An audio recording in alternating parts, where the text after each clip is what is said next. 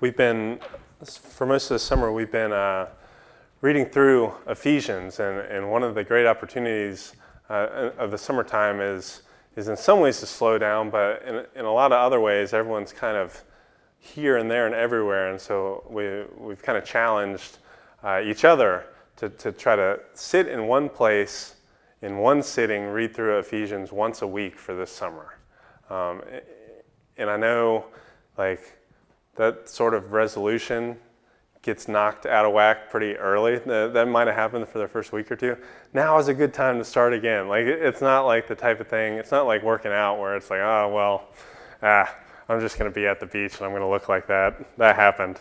No, you can start doing this like tomorrow. You can do this. Just get a comfortable chair, sit down, 45 minutes, read through Ephesians, and, and just kind of soak in this gracious picture of, of what God um, has done and what God has, is calling us to as, as one body.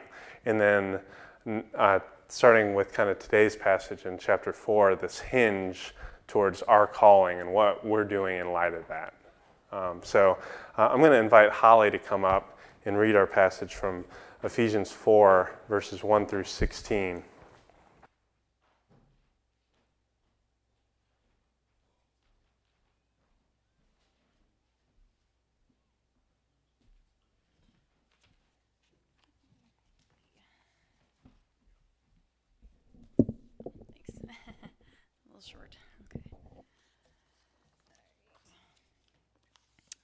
Ephesians 4 1 through 16. As a prisoner of the Lord, then, I urge you to live a life worthy of the calling you have received. Be completely humble and gentle. Be patient, bearing with one another in love. Make every effort to keep the unity of the Spirit through the bond of peace. There is one body and one Spirit, just as you were called to one hope when you were called one Lord, one faith, one baptism, one God and Father of all, who is over all and through all and in all. But to each one of us, grace has been given as Christ apportioned it. That is why it says, When he ascended on high, he led captives in his train and gave gifts to men. What does he ascended mean except that he also descended to the lower earthly regions? He who descended is the very one who ascended higher than all the heavens in order to fill the whole universe. It was he who gave some to, to be apostles, some to be prophets, some to be evangelists, and some to be pastors and teachers to prepare God's people for works of service, so that the body of Christ may be built up until we all reach unity in the faith and in the knowledge of the Son of God and become mature, attaining to the whole measure of the fullness of Christ. Then we will no longer be infants, tossed back and forth by the waves and blown here and there by every wind of teaching and by the cunning and craftiness of men in their deceitful scheming. Instead, speaking the truth in love, we will in all things grow up into him who is the head, that is Christ. From him, the whole body, joined and held together by every supporting ligament, grows and builds itself up in love as each part does its work.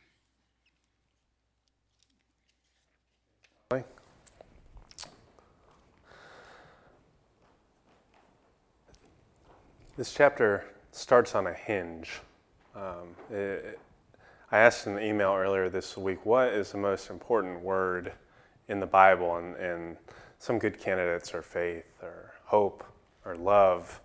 Um, but I think we need to consider therefore, um, because therefore always serves as a hinge of, of what God has done and then what we're to do.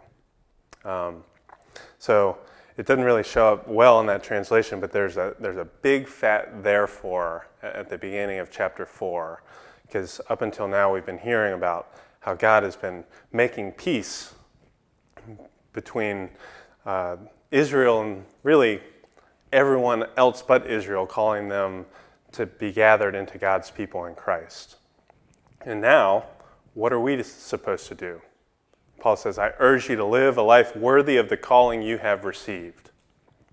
And this, this worthy word, this, this term is it's a, it's a weight, it's a scale word, right? Like it's a balance. I remember when I was a little kid and we'd go to the feed store and they'd pour the feed in and there would be this balance until you know they'd set the counterbalance and then it would come up and it would tell you how much that feed was worth how worthy it was what the price was. And so, too, Paul is calling us to live lives worthy in the balance of what God has done by making peace through his grace. And, God, and I think if God's calling, what God has done, is only through grace, why should our walking in that be any different? If we're to be worthy, it's not because we've tried harder or like girded our loins up uh, to do better, but it's because we've surrendered. It's because we've submitted. It's because we stopped dragging our feet on the bottom and just got swept up in God's currents of grace. This is why our, our worthiness doesn't produce pride or excellence or achievement or motion just for motion's sake, so we can say that we did something or so we look busy. But Paul says it, it produces humility, gentleness, patience, the ability to bear with one another, and that takes a lot of time and a lot of energy. To be peaceful, to be unified. And this is our, this is our calling. And, and calling is, uh, is, a, is, is not just a job, but it's a, it's a vocation, it's a way of life.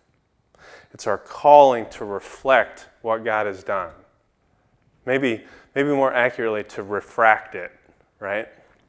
Because a, a reflection is, is like standing in a mirror and it's just a simple one to one correlation. But a, a refraction creates more and more. A refraction is, is white light going into a prism, and out comes a rainbow. As one, we refract as many, the unity of the Spirit through the bond of peace. We don't need to be afraid of this because of what God has done. And so, that mystery that, that we worked through a few weeks ago, that open secret of what God's doing and adding people to the number of, of His people, this works itself out in one body where Christ has made peace. This is, this is how we express our monotheism, not through monoculture, right? But, but through diversity, through difference, through gifts and giftings, calls and callings that are all a little different. If you look around in this room, there's a lot of different callings, a lot of different giftings. And it doesn't mean when we're together and we're unified that we have that kind of individual, individuality snuffed out.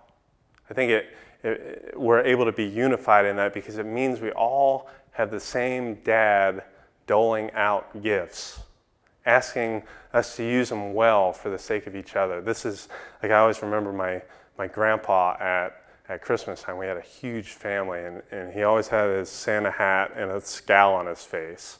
But he was he was giving everyone presents uh, from my 60 year old aunt to our one year old, and they were all different gifts, but they were coming from the same Grinch.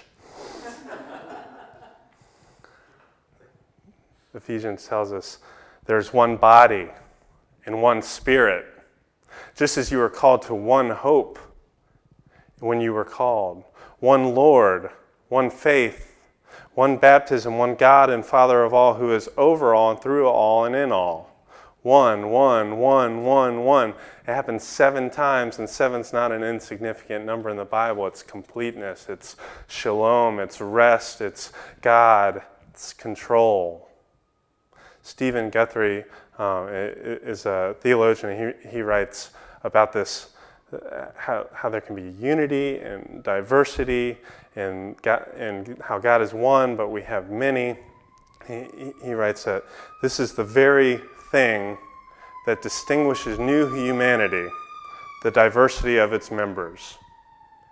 That the different members are heirs together and sharers of the promise.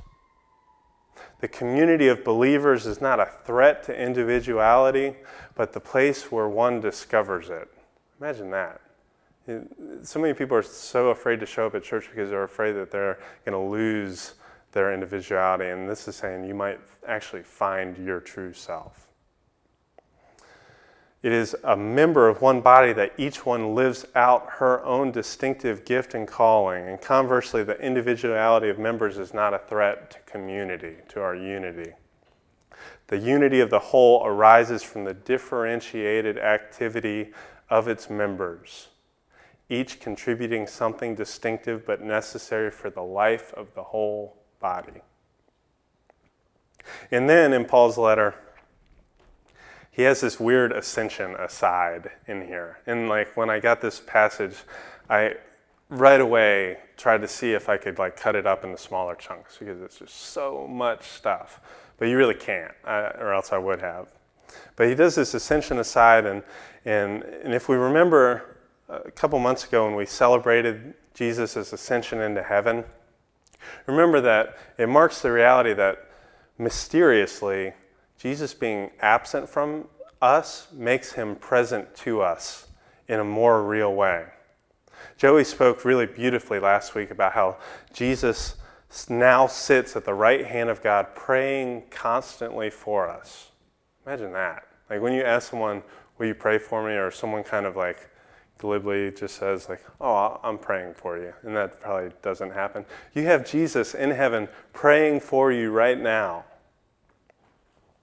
He's got his dad's ear on our behalf.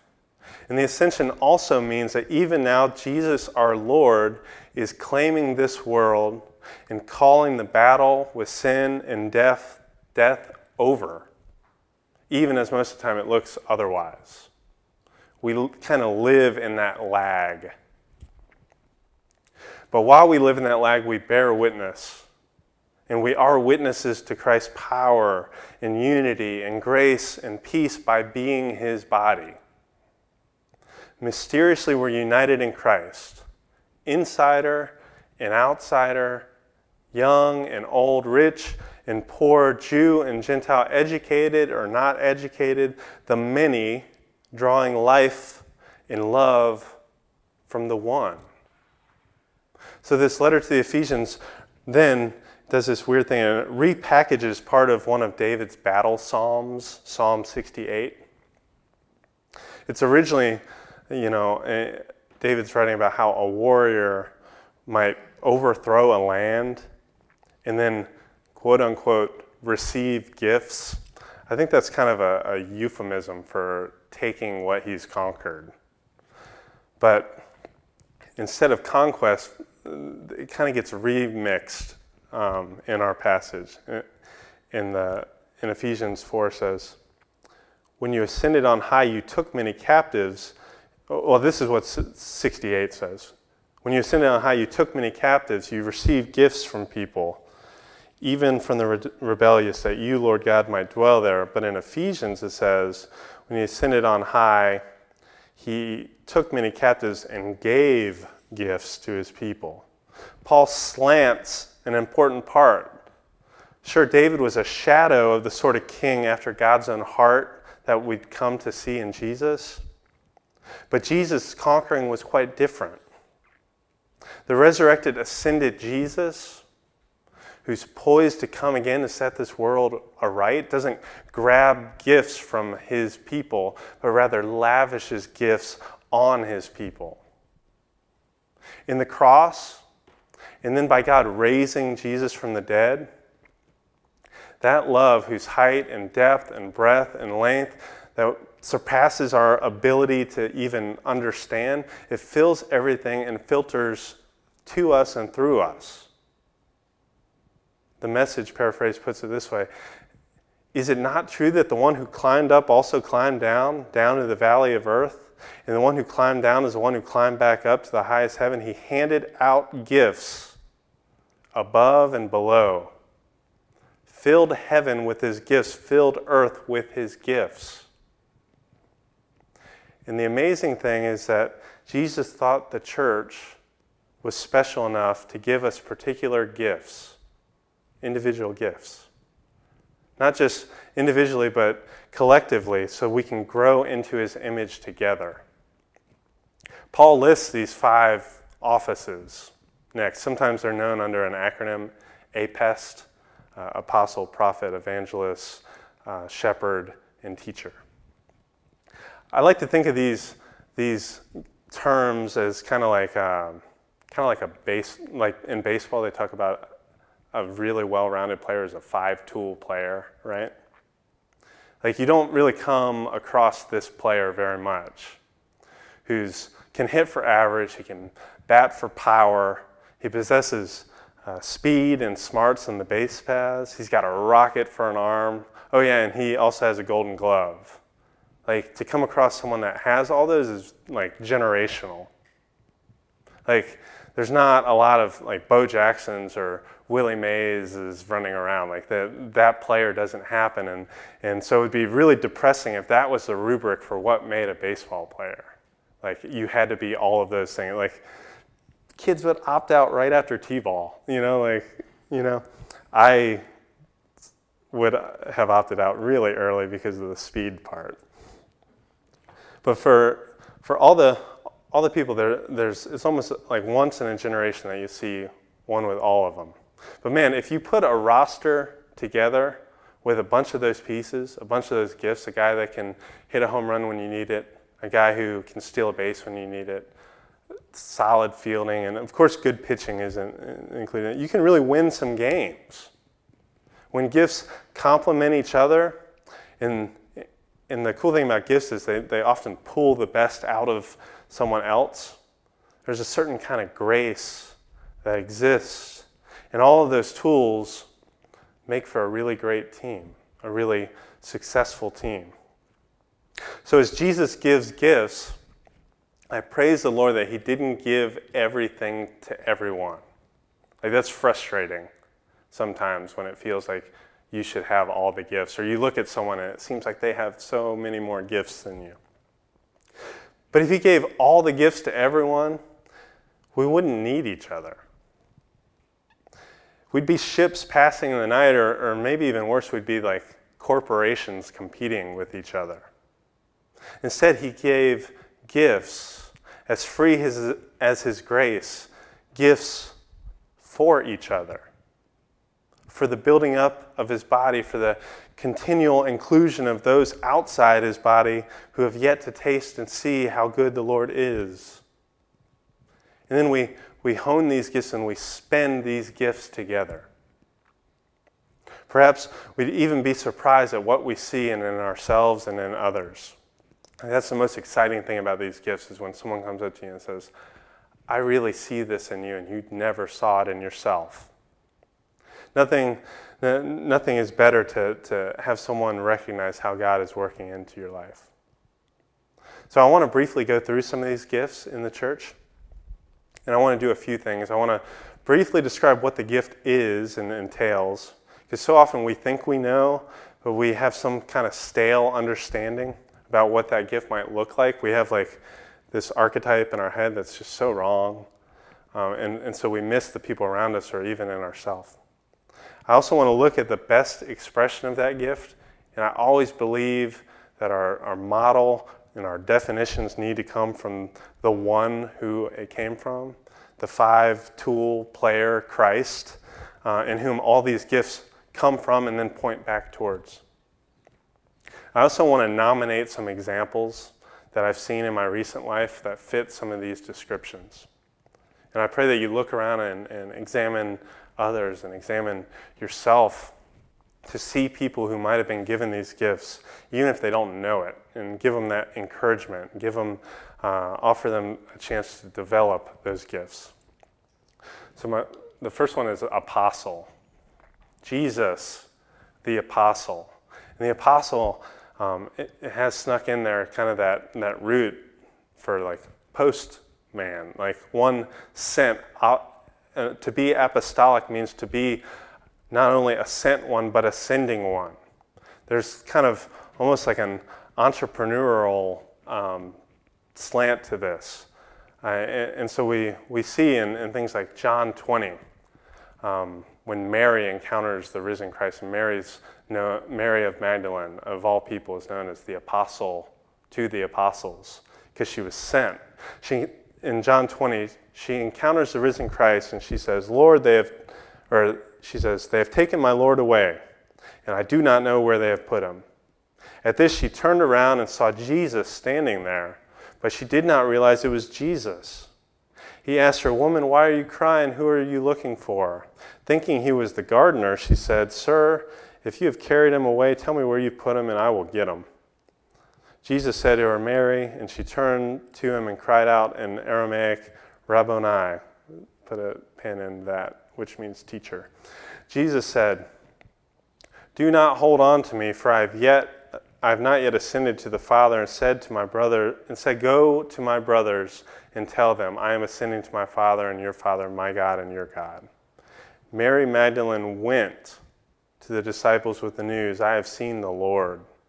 And she told them that he had said these things to her. And then a little later, the resurrected Christ shows up to the apostles and he says, Peace be to you, as the Father has sent me, so I send you.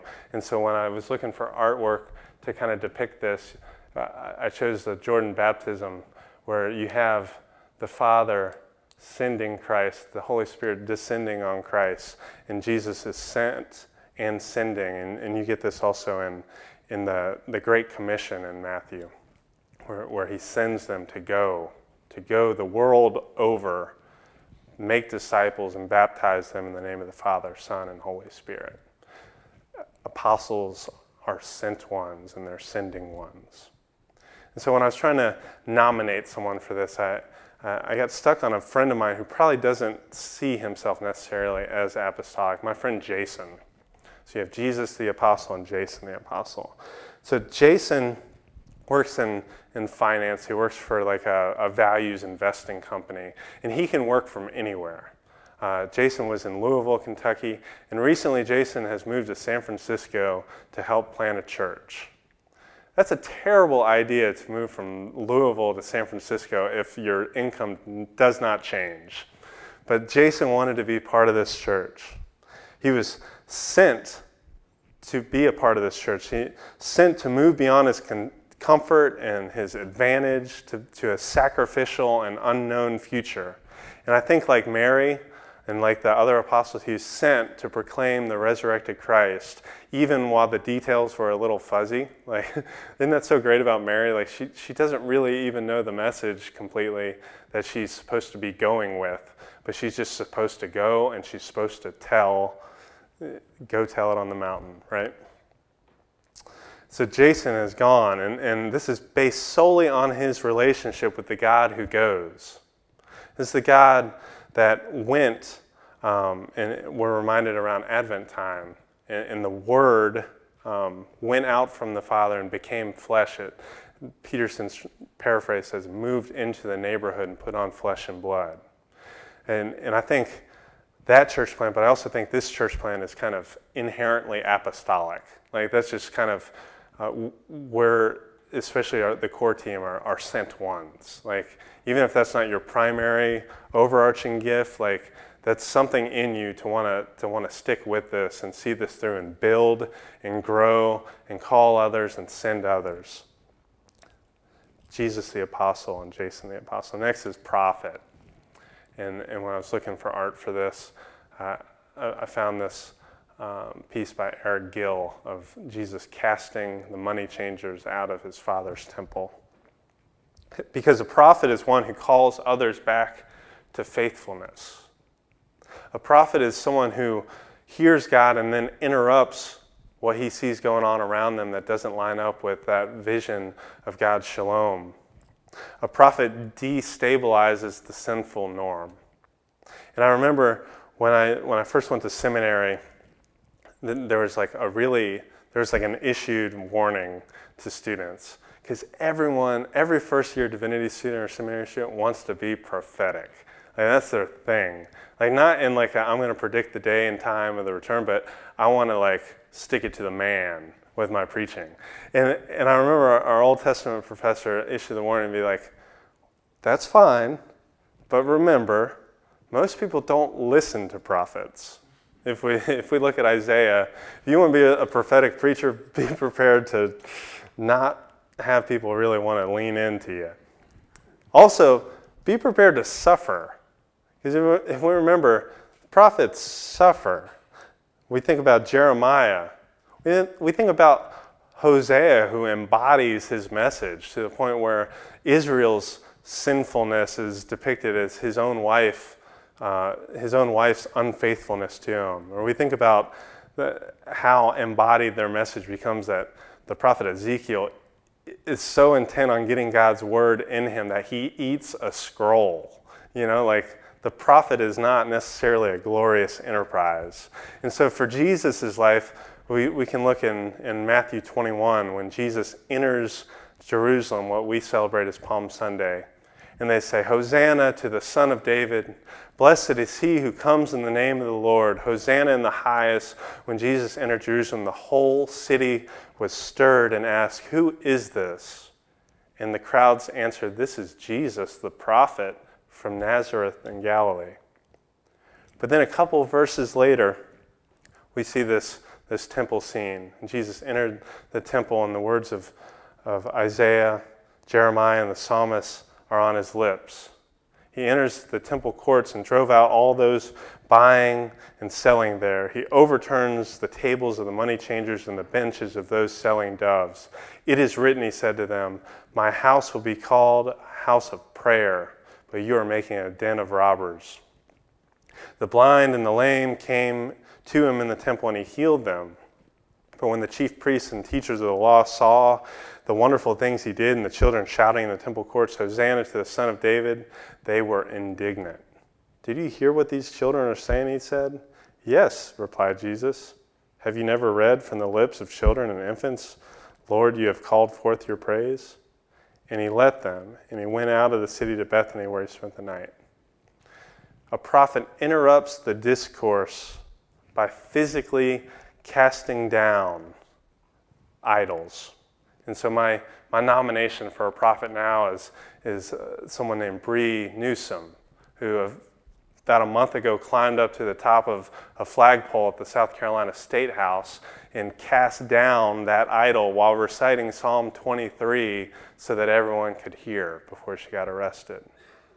She, she resists the principalities and, and powers that oppose God's shalom and, and calls God's people, even who have been enchanted by these false narratives, and calls them back to faithfulness. Bree, the prophet. Next is the evangelist.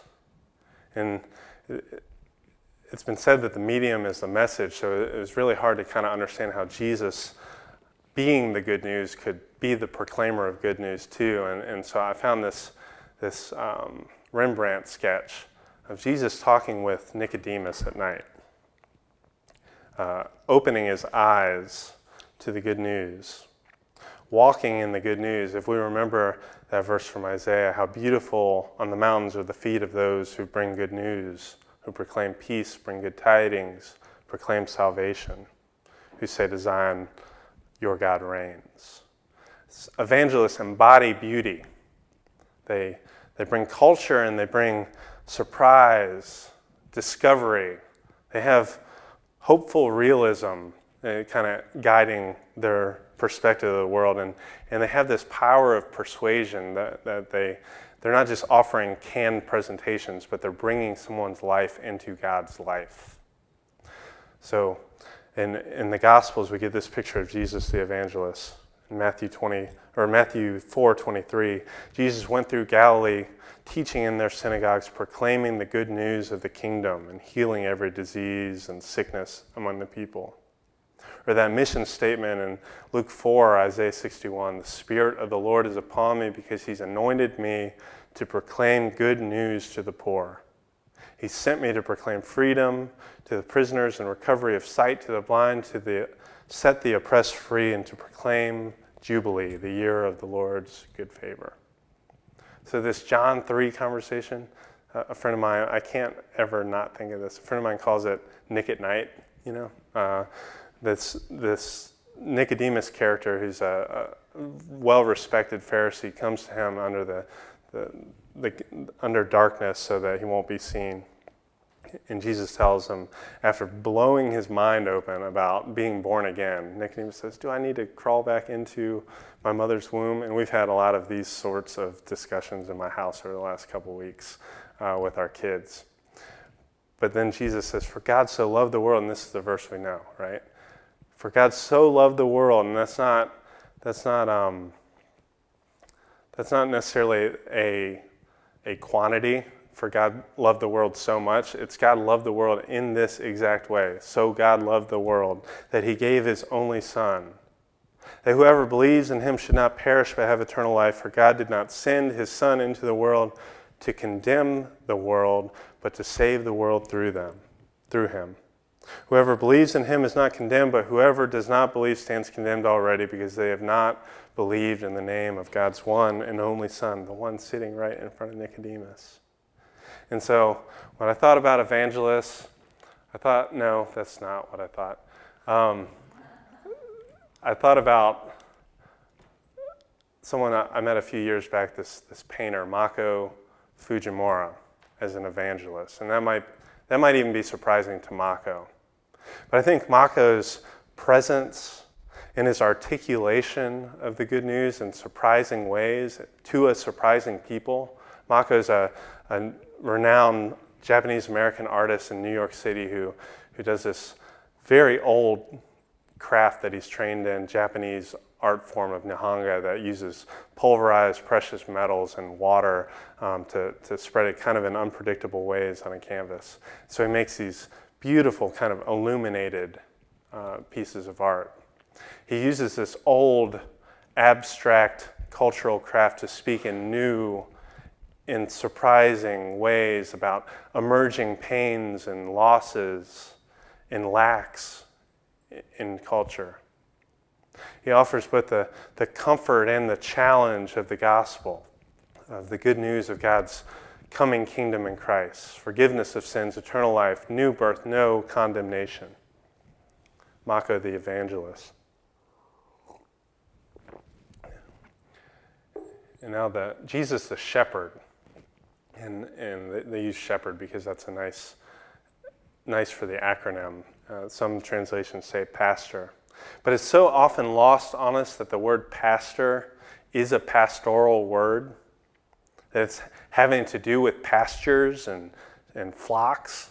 You know, like if you've grown up in church, you, you always hear like the pastor talking about my flock, you know, like that, that that's kind of that's kind of what this is. A pastor is first and foremost a shepherd who's concerned with the care and the particularity of each and every sheep, who remembers and will go after the lost. So, Matthew 5 has Jesus, and it says, When he saw the crowds, Jesus had compassion on them because they were harassed and helpless like sheep without a shepherd.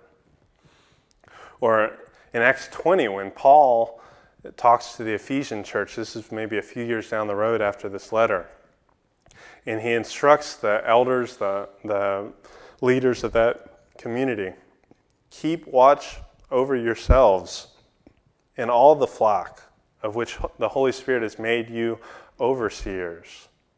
Be shepherds of the church of God, which he bought with his own blood. And then, of course, the good shepherd uh, motif in John. John 10 The thief comes only to steal, kill, and destroy.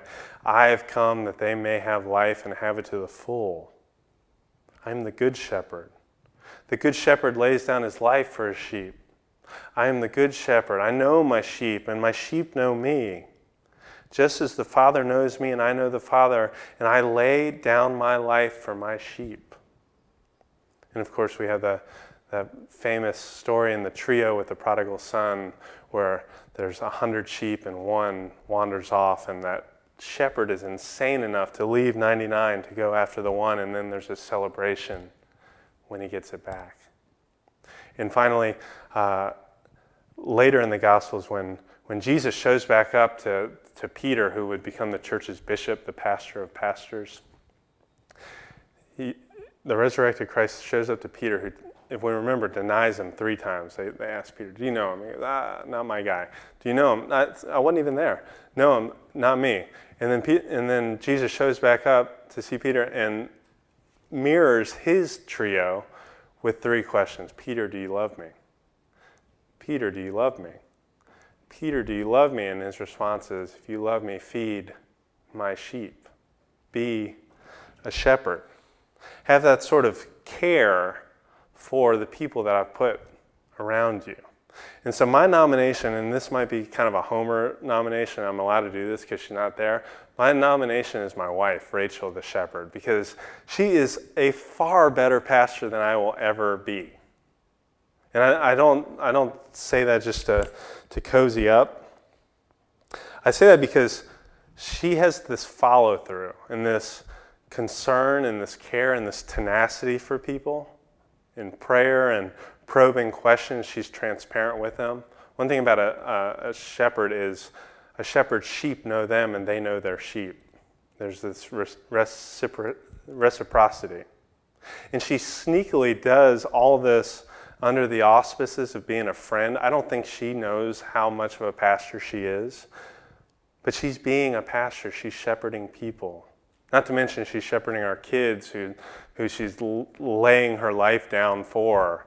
Um, and that's easy to see, but she's, she's done this, and a lot of people in this building have, have felt that uh, from her. So I, I hope to continue to have our imaginations expanded for what it means to be a, a pastor, a shepherd.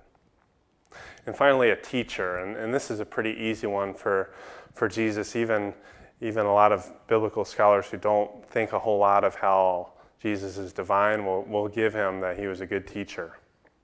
Teachers not only open God's word, but they open minds and hearts. They embark on the long process of transformation through the renewal of our minds. And they know that that sort of transformation only comes by the Spirit by spirit led repentance and dependence on God. Teachers call others to faith, and it's, it's a sort of faith seeking understanding. Not that we can like stand outside and just learn, uh, like this isn't dry textbook book teaching. This is learning from the inside learning the ways of Christ in his coming kingdom by doing. If you want to learn, if you want someone to teach you how to pray, you start praying or you listen to their prayers. And so I look, and, and what this artwork depicts is, is Jesus, the teacher, at the Sermon on the Mount, teaching and preaching a sermon of blessing and rigor and creativity. Blessed are the poor in spirit, for theirs is the kingdom of heaven. Blessed are those who mourn, for they will be comforted. Blessed are the meek, for they will inherit the earth. Blessed are those who hunger and thirst for righteousness, for they will be filled. Blessed are the merciful, they will be shown mercy. The pure in heart, for they will see God. The peacemakers, for they will be called God's children. Blessed are those who are persecuted because of righteousness, for the kingdom of heaven is theirs. Blessed are people when they insult you, persecute you, falsely say all sorts of evil things about you because of me. Rejoice and be glad, because great is your reward in heaven for the same way they persecuted the prophets who were before you. Prophets. And then a few chapters later, that's at the beginning of the Sermon on the Mount, a few chapters later at the end, in Matthew 7, it says, When Jesus finished saying these things, the crowds were amazed at his teaching, because he taught as one with authority, not as their teachers of the law.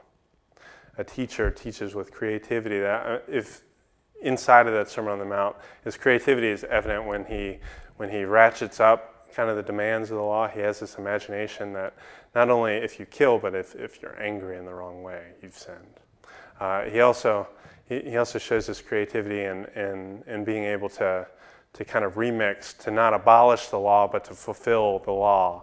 And that's part of his authority that he speaks with. And so for, for me, my nomination for a teacher, and this is someone who we'll pray for in a minute, is a teacher I had in school, Richard Hays. And we'll pray for him in a minute because he, he most recently, he's been our dean of the divinity school, and he's, he's resigning because he's, he's, he announced that he's receiving treatment and battling pancreatic cancer. Um, but for me, he typifies uh, this office of, of teacher because for one, his scholarship is like second to none. A lot of um, students in, this church or anyone will have been affected in some way by his scholarship. But also his personality and his winsomeness typifies that kind of, of Christ like teaching.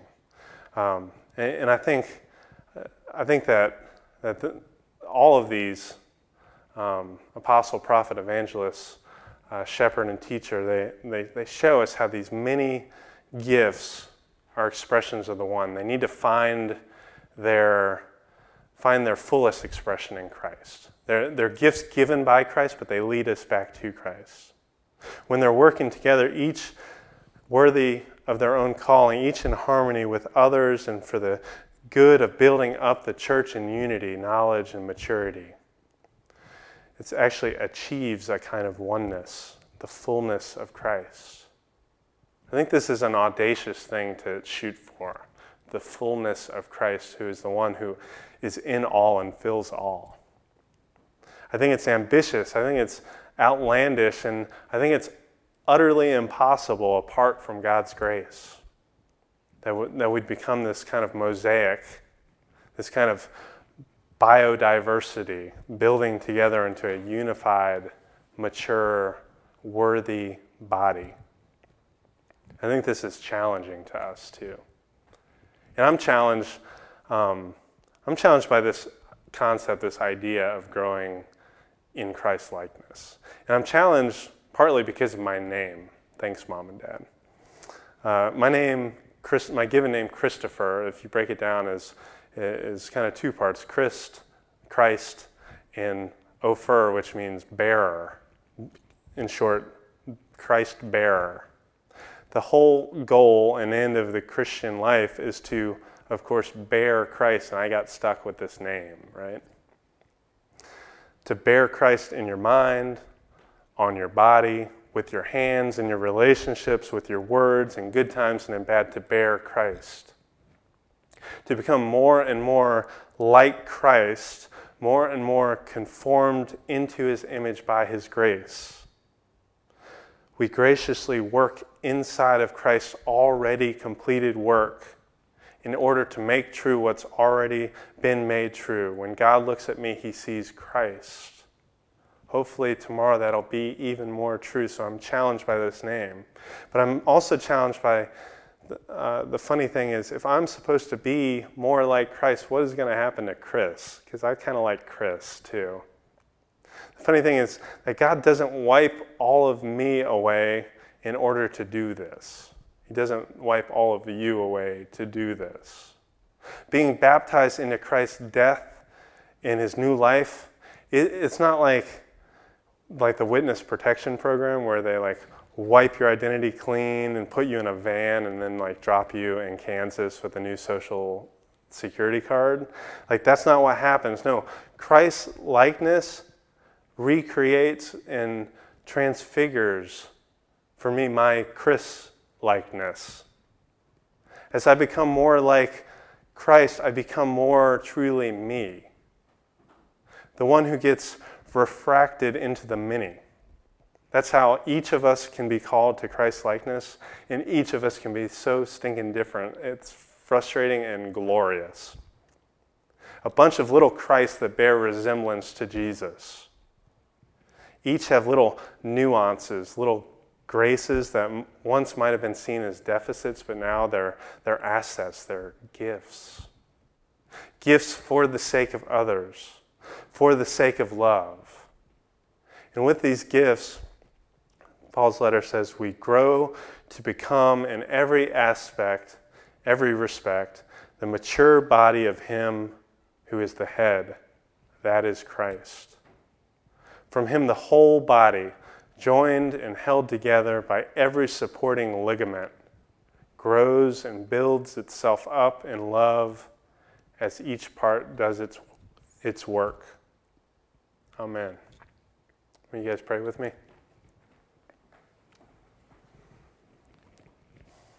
Father, we thank you for this good news that you've not only included us into your family, this call that almost everyone in this room wouldn't have had uh, if it were not for Christ. Uh, we, we, wouldn't have even ever been on the inside, ethnically or, or in any way, but you've called us in Christ. You've reformed your people, Jews and Gentiles alike, in Christ.